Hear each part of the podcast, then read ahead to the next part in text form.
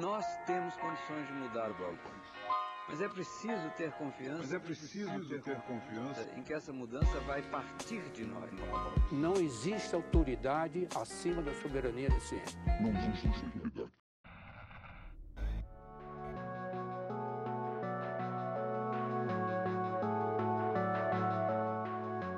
Bem-vindos ao Nós na Nutrição, o seu podcast sobre nutrição e seu contexto na vida contemporânea favorito. Aqui quem fala é Pablo Couto e está começando a edição de outubro do Quebra-Nozes, o quadro de coletâneas de notícias relevantes no cenário de alimentação e nutrição.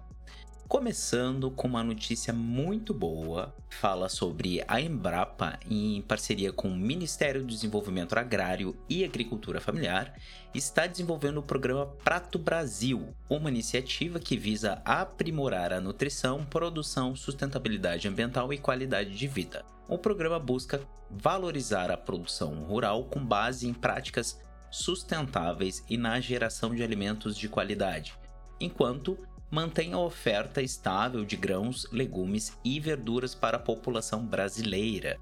Atualmente, o programa está em fase de negociação entre duas organizações e pode receber apoio de outros programas e projetos em andamento. O programa Prato Brasil, idealizado por Miguel Oliveira, um analista da Embrapa Arroz e Feijão, tem como objetivo integrar políticas federais e estaduais de apoio à agricultura familiar com as inovações desenvolvidas pela Embrapa. Isso inclui uma variedade de tecnologias como centenas de cultivares licenciadas e patentes reconhecidas, o programa pretende mapear quais dessas tecnologias podem ser aplicadas nas políticas públicas de apoio à agricultura familiar, promovendo assim o uso dessas tecnologias e a valorização da produção de alimentos nacional. O programa Prato Brasil se concentra em atender 3,8 milhões de famílias rurais em todo o Brasil, com foco inicial nas regiões Norte e Nordeste. No primeiro ano de execução, a ênfase será nas duas culturas alimentares fundamentais no Brasil: o arroz e o feijão. A iniciativa busca melhorar a qualidade e a disponibilidade desses alimentos, beneficiando tanto os agricultores quanto o consumidor final. Parece interessante, mas fica aquela dúvida sobre os saberes tradicionais e como práticas sustentáveis tradicionais ou agroflorestas poderiam se encaixar nisso. Quando a gente fala da Embrapa, a gente fala de tecnologias proprietárias de certa forma, como é que é que funcionaria isso. Enfim, é interessante trazer isso porque é de alguma forma uma ferramenta de segurança alimentar e nutricional, só que também gera algumas dúvidas que não ficam bem esclarecidas. Talvez a gente faça até um programa sobre isso porque dá um ótimo programa. Indo para a próxima notícia, pesquisadores do Centro de Integração de Dados e Conhecimento para a Saúde, CICADES Fiocruz Bahia, conduziram um estudo que analisou a relação entre o ambiente, a alimentação sustentável e o desenvolvimento fetal. O estudo intitulado Association Between Food, Environment and Fetal Growth in Pregnant Brazilian Women foi conduzido por Audêncio Victor e colaboradores. Eles descobriram que gestantes que vivem em áreas com alta presença de alimentos ultraprocessados e baixa disponibilidade de alimentos naturais têm maior probabilidade de ter recém-nascidos com baixo peso. Além disso, os fetos dessas gestantes têm maior probabilidade de terem tamanho abaixo do esperado para a idade gestacional. O estudo também apontou que mulheres pretas e pardas têm menos acesso a alimentos saudáveis, enquanto mulheres indígenas que vivem em áreas com muito ultraprocessado tendem a gestar fetos maiores do que o esperado o que pode acarretar em risco para a saúde da mãe e do bebê. Os pesquisadores analisaram dados de mais de 2 milhões de bebês nascidos em 2016 e concluíram que municípios com mais alimentos ultraprocessados têm um índice maior de recém-nascidos pequenos para a idade gestacional.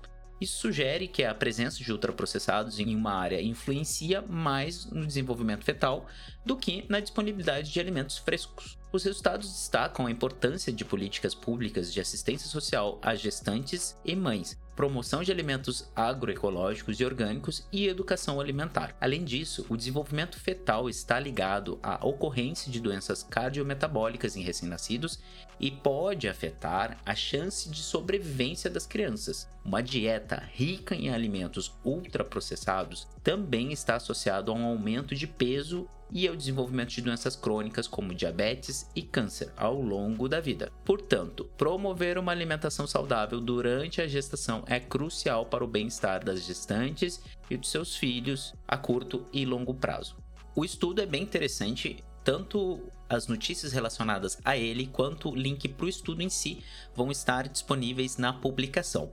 Quem curte esse trabalho que a gente faz no Nós da Nutrição ou qualquer um dos outros, seja o Nós Comunica, pode nos seguir nas redes sociais, por basicamente tu nos encontras em todas como Nós da Nutrição, Nós com Z, nós dando tricão e pode entrar em contato com a gente, tecer algum comentário ou fazer perguntas que sempre nós estivermos disponíveis a gente vai responder.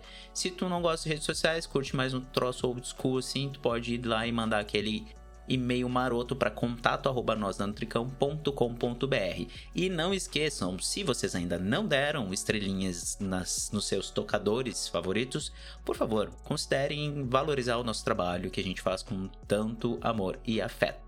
Fechando esse breve parênteses, nós vamos para a próxima notícia que também é sobre uma pesquisa, olha só, e sobre ultraprocessados. Uma pesquisa cujo título é Ultra Processed Food Consumption in Positive Association with Incidence of Depression in Brazilian Adults, elaborada por Arieta Carla Gualandi Leal e colaboradores, revelou uma associação entre o consumo de ultraprocessados e a incidência de casos de depressão. O estudo, realizado de 2016 a 2020, envolve 2.572 graduados e pós-graduados vinculados à Universidade de Minas Gerais, com idade média de 36 anos, sendo 936 homens e 1.636 mulheres mulheres. Os resultados apontam que adultos que consumiam diariamente 32% a 72% de suas calorias em alimentos ultraprocessados tinham um risco de 82% maior de desenvolverem depressão ao longo do tempo. Os alimentos ultraprocessados denominados AUP são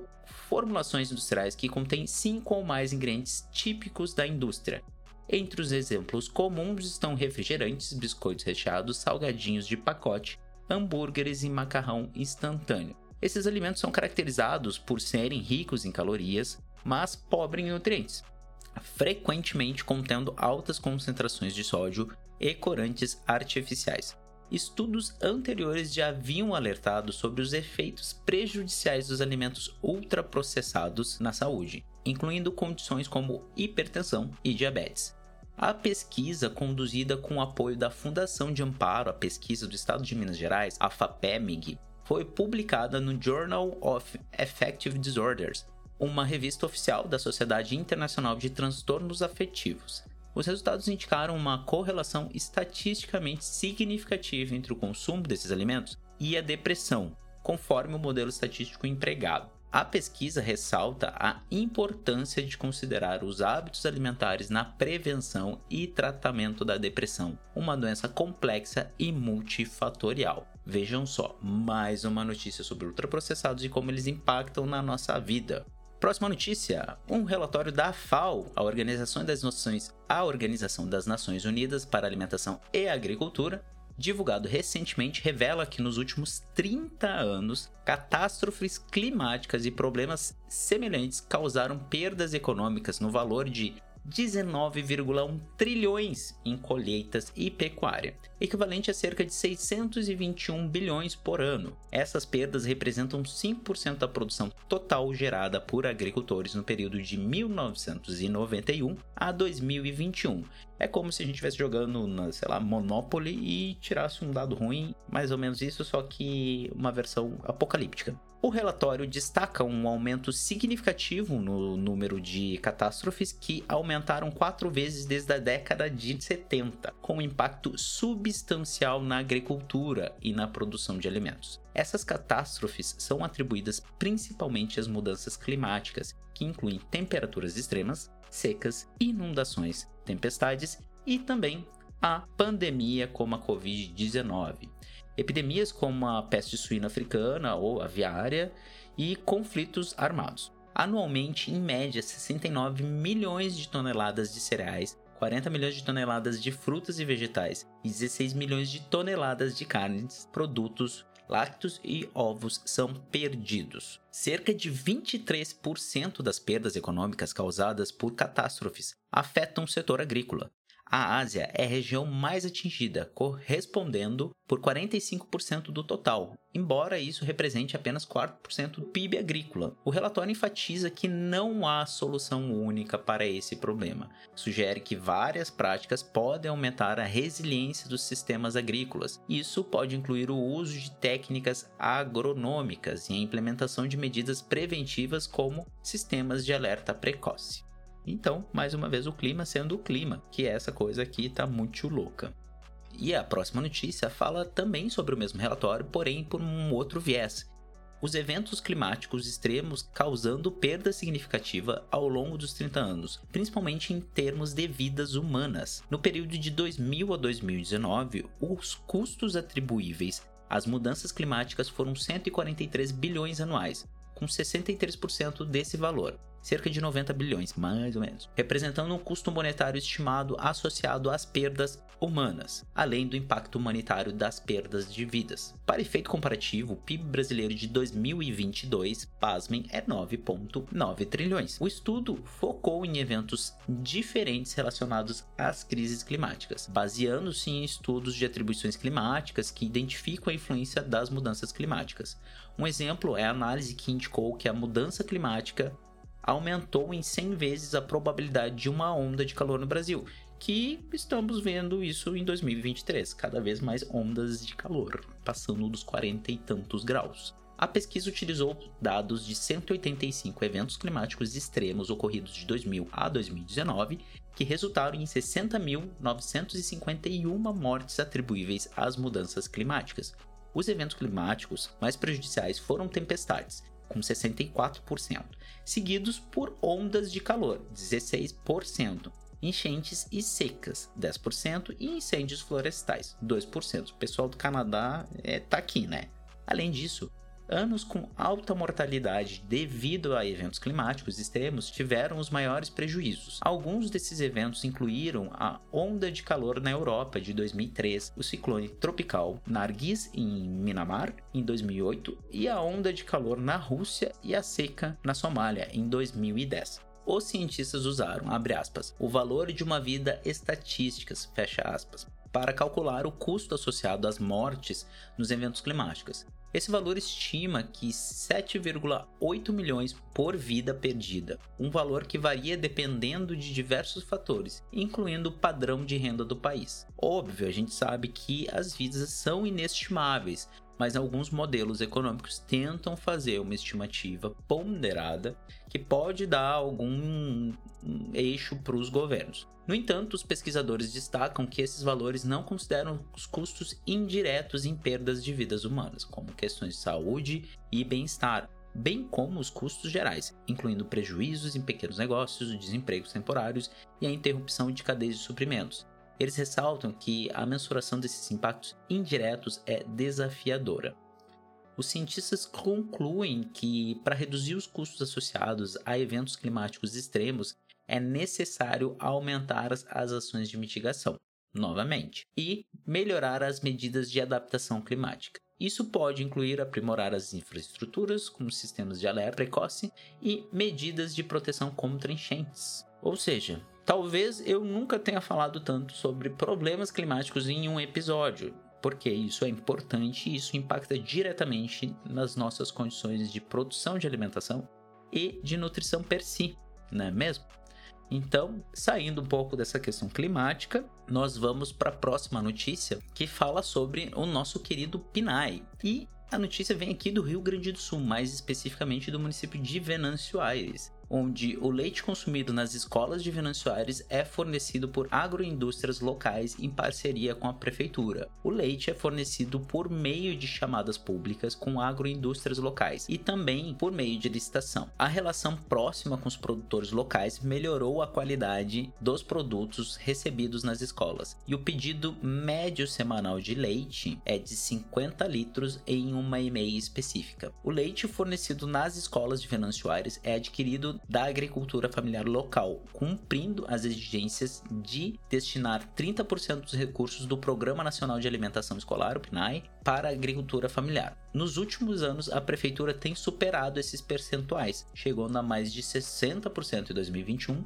82% em 22 e mais de 50% em 2023. Isso representa um incentivo dos produtores locais e promove a aquisição de alimentos produzidos localmente, gerando recursos nas comunidades e fornecendo uma alimentação de qualidade para as escolas municipais. Venâncio Aires possui duas agroindústrias de leite, 91 produtores e uma produção anual de 7,5 milhões de litros, que são direcionados para a agroindústria e indústria de laticínios. Essa notícia é muito, muito bacana, porque ela meio que faz um fechamento de algumas notícias que a gente trouxe em alguns episódios passados, que falam sobre um incentivo ao agricultor, né, ao agricultor familiar, agricultura familiar, e possivelmente dá uma visão do que, que a gente pode ter no futuro com essa nova retomada da política de incentivar a mulher, principalmente dentro da agricultura familiar. Aqui a gente vê um exemplo de um município do interior do Rio Grande do Sul, onde não necessariamente a agricultura se manifesta em hortifruti, né? Aqui a gente fala de leite. Mas o que é bacana é outra política pública fomentando e incentivando a agricultura e uma alimentação saudável. Fechando esta notícia, a gente vai para o que nós tivemos em outubro no Nós Nutrição. Nós começamos com o lançamento do episódio 100 mil margaridas, a luta pelo bem viver é uma luta pela segurança e soberania alimentar. Boas conversas alimentam. O Boca que é realizado pelo Instituto do Comida do Amanhã em colaboração com Nós na Nutrição. Esse episódio eles exploram a história da Marcha das Margaridas e sua relação com os sistemas alimentares, destacando a pesquisa da Renata Mota. O episódio tem curadoria da Tárcia Medeiros, que participou de várias edições da marcha e promete oferecer alguns insights sobre esse evento inspirador e relevante. Logo depois, nós tivemos o episódio número 81 do Nós Comunica, intitulado E se nunca tivessem te ensinado a odiar o seu corpo? Como seria a sua vida hoje? Pela nutricionista Alessandra Bear, que fala sobre a importância de superar a insatisfação com o corpo e sugere que é possível mudar essa relação independente da idade. Então, Deem uma olhada na nossa produção de conteúdo e vamos para a última notícia. A notícia fala sobre a reforma tributária e o consumo de ultraprocessados, fazendo quase um fechamento com as primeiras notícias. O texto em questão discute a reforma tributária, com foco na tributação de alimentos e suas implicações. Há um dilema entre organizações que defendem a cidadania e a saúde, que argumentam a favor de aumentar os impostos sobre alimentos ultraprocessados para a promoção de uma dieta saudável e o setor produtivo, que defende uma tributação igual para todos os produtos, em nome da segurança alimentar da população. O senador Eduardo Braga apresentou um texto substitutivo que alterou a proposta original, isentando todos os itens da cesta básica, mas sem definir quais alimentos seriam contemplados.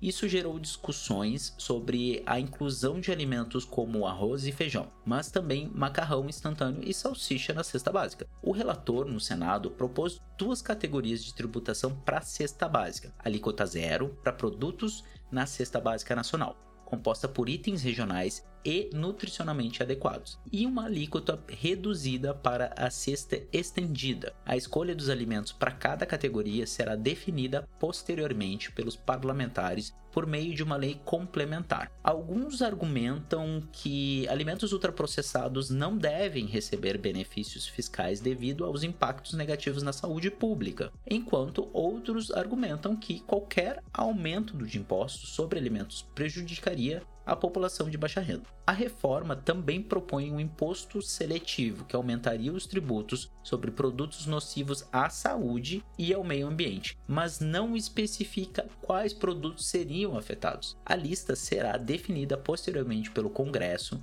em uma lei complementar. O sistema tributário atual já penaliza a produção de alimentos em natura, resultando em preços mais altos para alimentos saudáveis que em comparação com alimentos ultraprocessados. Estudos relacionam o consumo de ultraprocessados a problemas de saúde, como obesidade, doenças cardiovasculares ou mesmo os dois estudos que nós trouxemos aqui no episódio de hoje. Além disso, eles também apontam que o consumo desses alimentos está aumentando no Brasil, especialmente entre grupos de menor renda e escolaridade. No entanto, a proposta de reforma tributária permanece ambígua e a definição dos alimentos beneficiados ou penalizados será determinada posteriormente. Os especialistas concordam que uma proibição expressa na reforma tributária aos benefícios fiscais para alimentos ultraprocessados seria o modelo ideal para evitar distorções fiscais. O Ministério da Saúde recomenda que o Guia Alimentar da População Brasileira sirva de parâmetro para a definição dos alimentos incentivados pela lei complementar, enfatizando produtos obtidos diretamente de plantas e animais. A reforma tributária está atualmente em tramitação no Congresso e a votação na Comissão de Constituição e Justiça está marcada para a próxima terça, 7 do 11. Para quem está escutando isso na quarta-feira, já rolou. Então, corram lá para ver o resultado, o que, que deu, se deu alguma coisa, se não deu. Vamos ficar antenado com a previsão de aprovação da proposta até 10 de novembro.